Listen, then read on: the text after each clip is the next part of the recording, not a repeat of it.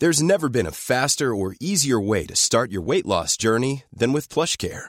PlushCare accepts most insurance plans and gives you online access to board-certified physicians who can prescribe FDA-approved weight loss medications like Wegovy and Zepbound for those who qualify. Take charge of your health and speak with a board-certified physician about a weight loss plan that's right for you. Get started today at plushcare.com slash weight loss. That's plushcare.com slash weight loss. plushcare.com slash weight loss. The following on podcast is proudly sponsored by Barbados Tourism. Before we kick off uh, the show, I just wanted to take a moment to remind you that the ICC Men's Cricket T20 World Cup final is taking place in Barbados this summer. This, by default, gives all of my fellow cricket fanatics the perfect excuse to go and book a holiday to Barbados in June and experience firsthand the euphoric atmosphere at the Kensington Oval, the cricket mecca of the Caribbean. If the cricket alone isn't enough to tempt you, then let me be the one to remind you that a trip to Barbados can also include leisurely strolls along the breathtaking coastline, mouth-watering flavours of the world-class Bajan cuisine, and of course, plenty of rum. Head to visitbarbados.org forward slash cricket today to book the trip of a lifetime to Barbados, the best place to be a cricket fan.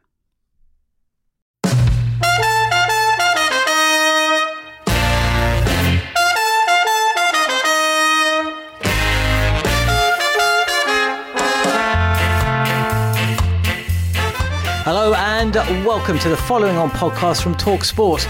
I'm John Norman. Alongside me today, as ever, Barry Wilkinson and Andrew McKenna. The England bowlers sharing the wickets around today on another satisfying day of cricket. Despite West Indies 11 making a better fist of things second time around, uh, they still lost 11 wickets in the day. Chris Woakes, one of the standout performers, but will it be enough to get him in the test side? It's hard to force your way in, but when you get an opportunity like this this four day game, you just try and put your hand up and, and do what you can do. And I feel like it's gone reasonably well for myself over the last four days. So uh, I don't feel I can do any more. And then, you know, selection, if it goes your way, happy days. If it doesn't, then you just keep working hard. Once again, there were more England fans than locals, but that didn't stop Sam Ellard seeking out a couple of Barbados cricket fans to size up the West Indies' chances. In my point of view, the West Indies are comparatively good at home, so it's about even Stevens for me.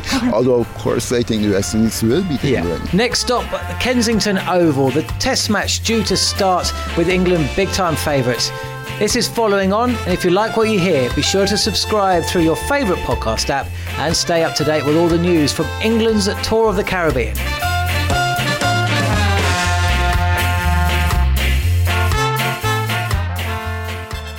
Well, for the fourth and final time, following on podcast uh, is broadcast from the outfield at the Three W's Oval, uh, a place that myself, Andrew McKenna, and Barry Wilkinson um, will look back on uh, with some amount of perplexity, I think, because it was a, a bit of a weird old game at times, but uh, ended up with England the happier of the two sides, and we go towards that first Test match in Barbados at the Kensington Oval uh, with England with a, a couple of questions about the makeup of their team. Macca and Barry alongside me. Uh, first up, uh, Macca with uh, England uh, restricting. Uh, the West Indies president 11 to a end, end of play score of 233 for 11 still sounds wrong. Uh, all the bowlers had a workout. Uh, all the bowlers took wickets, apart from Joe Denley towards the end. Uh, couldn't really have done much more. Couldn't really have asked for much more, apart from perhaps um, more stiff opposition or a stiff competition. Well, I guess there's not a lot you can do. You can only play the opposition that you've got. And we saw two days ago when they took 19. Actually, you know, for all the people saying, it's, it's weak opposition, I actually kind of applaud the England guys for maintaining their standards, not letting up. They bowled out a team nearly twice in a day. That really doesn't happen very often. So, yes, they might not have been the most difficult wickets to take at times, and, and some of the shots were really quite poor and lacked a certain mental fortitude. But you've got to give the bowling group some credit in the fact that we praised the batsmen for going past 300 twice in two days. I think you've got to give the bowlers a lot of credit as well. They've gone past 10 wickets twice in two days. If you actually just put it down to brass tacks like that, they had four days of middle practice ahead of the first test. I don't think you could. I, don't- I can't see what more they could have done. Barry alongside us as well. I suppose if you were to be um, Positive. I mean, it was a better showing today than what we saw two days ago. I thought Singh actually applied himself throughout this uh, two warm up games very well. Uh, he, he, got scores on the board of, uh, of sorts in all of his innings, so credit to him.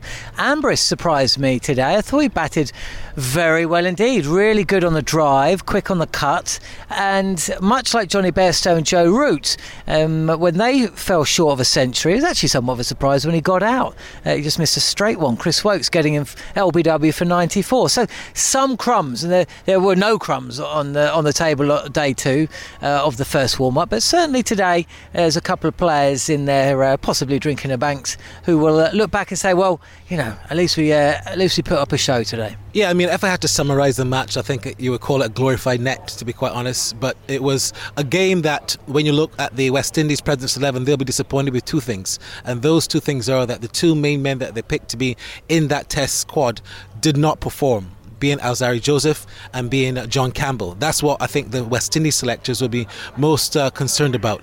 Yes, Ambrose did well today, but he's always done well in these matches. And then when you give him the opportunity at the test level, he does it. He flops. Um, so I don't know how the selectors will, will, be treating that aspect that he got in 94 today and, and looked perfect. But again, when he gets into the, the test side, he, he doesn't really do the same thing. So I think if the West Indies selectors are watching this, which they were, they would not be happy that John Campbell was given the opportunity twice twice and didn't perform. And also, still a bit of question marks about the full fitness of Alzarri Joseph. Oshane Thomas is covering for him in the uh, squad. And the mere fact that he only bowled in one innings and was pulled could mean one or two things. One, either the selectors are happy that he is uh, up to scratch, or two, they don't want to push him. So there are some question marks there.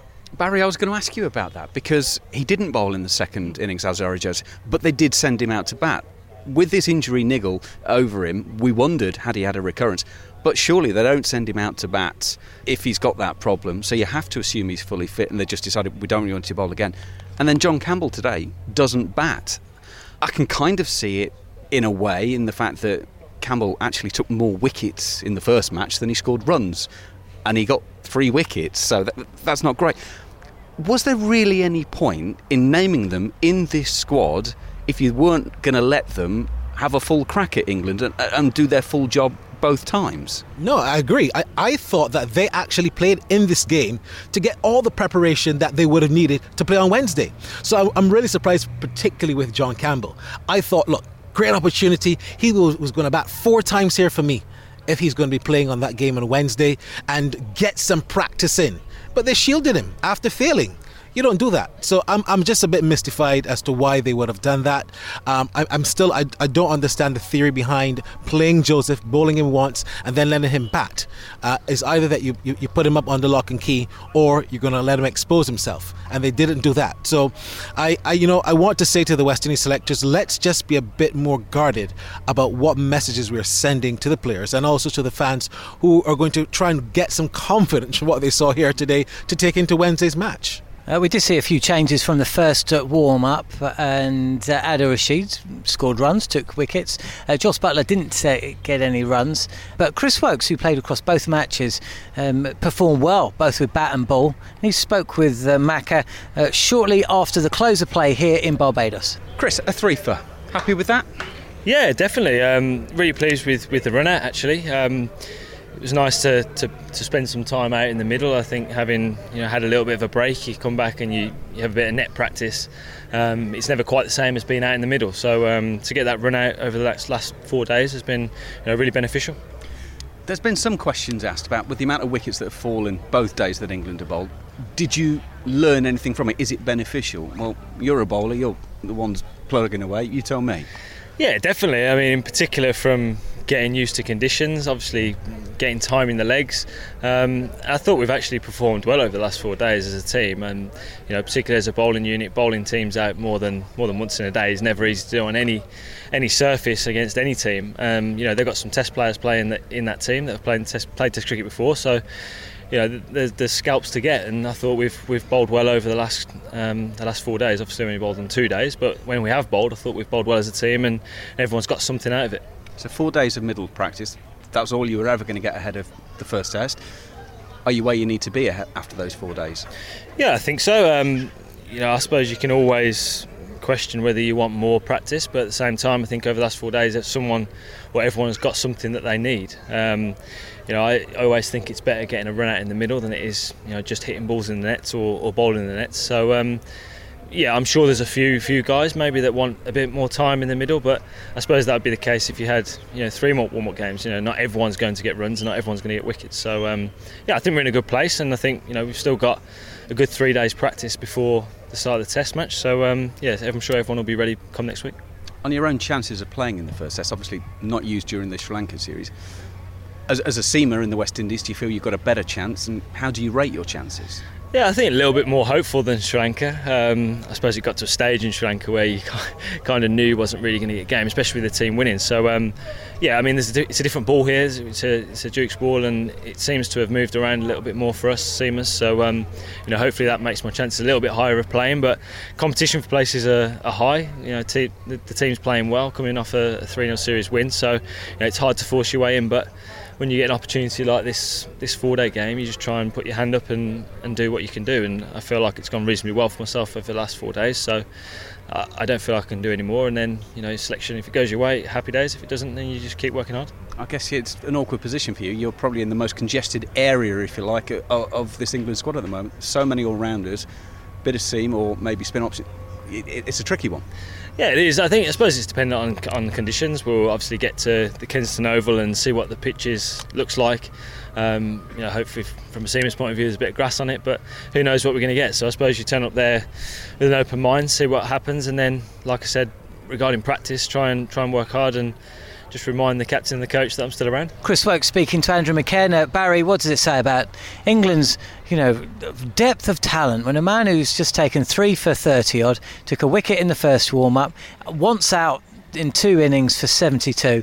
He he probably won't even play in this Test series um, unless there's a, an injury or you know a dramatic loss of form.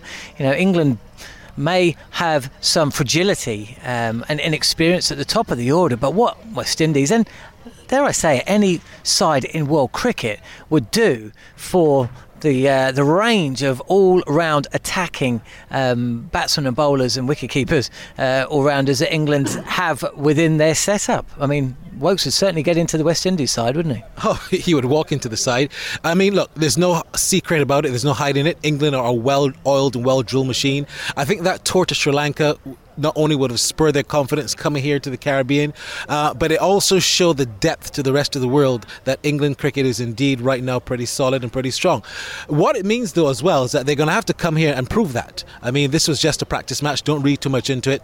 When we've seen England, even at their best, they have flopped in the Caribbean and they haven't won at times. I mean, they haven't. I think last one, the one was 2004 when Brian Lara would have would have made that world record. So you know they're they're well prepared, but they still have to come and show that they can do what they say they can when Wednesday comes. That's going to be the real test. Conditions are going to mean a lot. I thought this pitch here would have suited uh, a lot of the batsmen. It wasn't a, very, a fast deck at all. Perhaps if Kensington Oval is, is a faster deck, uh, Roach and Gabriel uh, might be able to extract something out of that. We'll see. But um, there's no secret about the depth of England cricket when you've got someone like him who can't even get in the final 11. Uh, it tells you that uh, if anyone fails, it's fail and you're gone. keep square runs and keep taking wickets, and you, will be winning for England. So they're in a good position right now. They are in a good position, but as we heard yesterday, uh, Sam Ellard, who's out and about chatting to uh, uh, the fans of, of both uh, teams, uh, there's plenty of confidence still on those grassy banks of the West Indian fans. Uh, Sam's been out again and he's caught up with a couple of West Indian fans. Day four is a popular day. Busy, busy, busy today, and I'm with David Harris, a big, big West Indian fan. He loves his cricket, he's been telling me. And David, firstly, there's expected to be around 10,000 England fans arriving in Barbados over the weekend. That first test match at the Kensington Oval is going to be pretty special, isn't it? Well, since 1994, there have been a since 1994 there have been a massive convergence of English supporters for uh, England versus Test match here at Kensington Oval. Mm. Of course, they inject some much needed foreign exchange into the economy yeah. of Barbados, so it's a welcome mm. sight. Yeah. And just how does it compare when England come to the West Indies compared to, to other Test nations? Is there a bit more of a hype? Is it always a bit more busy? It's arguably the big, biggest test series in the West Indies, and certainly the Barbados and Antigua test, due to the fact of the influx of English visitors, are a big thing. Yeah. And um, I've been speaking to quite a few locals here in Barbados, and not many of them are, are confident that this West Indies team can beat England. What do you think? Well, England really have a torrid time in the West Indies. Um, England have only won three Test series in the Yeah. West Indies, and the last England captain to have won a match, a Test series in the Caribbean, Michael Vaughan, in 2004. The last occasion England played here in series, drew one all. Yeah. They led in Antigua and got defeated in here, right here Kensington Oval in Barbados. So, mm. in my point of view, the West Indies are comparatively good at home. So it's about even Stevens for me. Although, of course, I think the West Indies will beat Yeah. England. And for the England fans listening to this, coming out to the Caribbean, Barbados for the next week or so, what sort of stuff should the England fans get up to? Mm-hmm. Well, there are plenty of restaurants, nightclubs on the south coast, lovely beaches, charming people. Come on down, have Yeah? a visit. Yeah. Series Enjoy prediction. yourself. Series prediction, please. Um, one love in the West Indies forever. Thanks to Sam. Uh, he will return tomorrow, no doubt. So, guys, we've got a couple of days off. Uh, Macca, well, if only we had a guy, a local guy who'd spent his life here, who could just give us a few pointers about what we should be, you know, looking to get up to. Can you can you think of anyone? Do you know what? No one springs to mind. Oh, hang on a minute. There's a man next to us who's a local.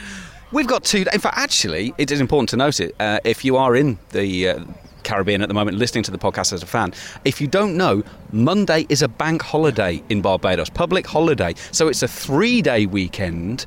Barry Wilkinson, what do we need to be doing? Oistins tonight. Every person who's from England will be there having a banks, enjoying themselves, eating fish. It's going to be a terrific lime, as we call it.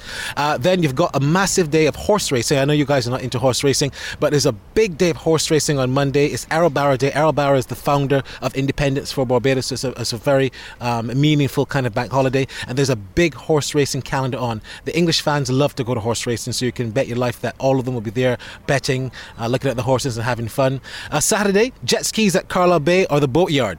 Who doesn't want to do that? That's where Rihanna lives, and Simon Cowell, uh, who was just who just left the island. They live on the, the boatyard when they're here on holiday. So that would be my recipe for a terrific weekend when you go off. I think we might uh, come back to this for tomorrow's podcast. Uh, no surprise that uh, the weekend that 9,000 English visitors arrive, uh, exit stage left is Simon Cowell. I, I know, I, I don't think I'd hang around if I didn't like cricket. That's all we have for you today. Tomorrow's podcast will come live from, well, whatever beach takes my fancy, probably the nearest one to my hotel.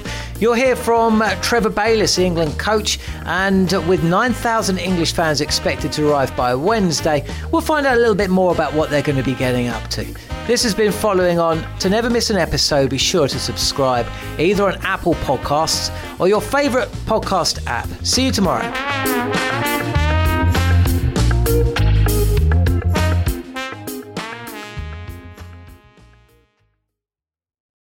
The following on podcast is proudly sponsored by Barbados Tourism, and this is your gentle reminder that Barbados is the best place to be a cricket fan.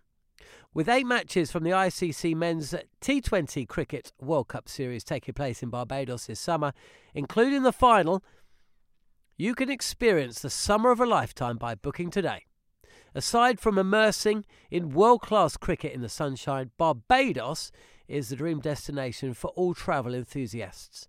It is where adventure meets paradise, the culinary capital of the Caribbean, and better still, the birthplace of rum.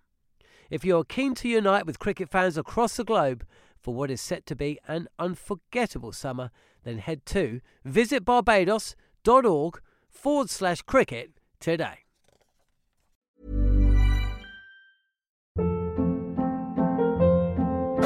Hold up. What was that? Boring. No flavor. That was as bad as those leftovers you ate all week. Keke Palmer here, and it's time to say hello to something fresh and guilt-free. Hello Fresh. Jazz up dinner with pecan-crusted chicken or garlic butter shrimp scampi. Now that's music to my mouth. Hello Fresh. Let's get this dinner party started. Discover all the delicious possibilities at hellofresh.com.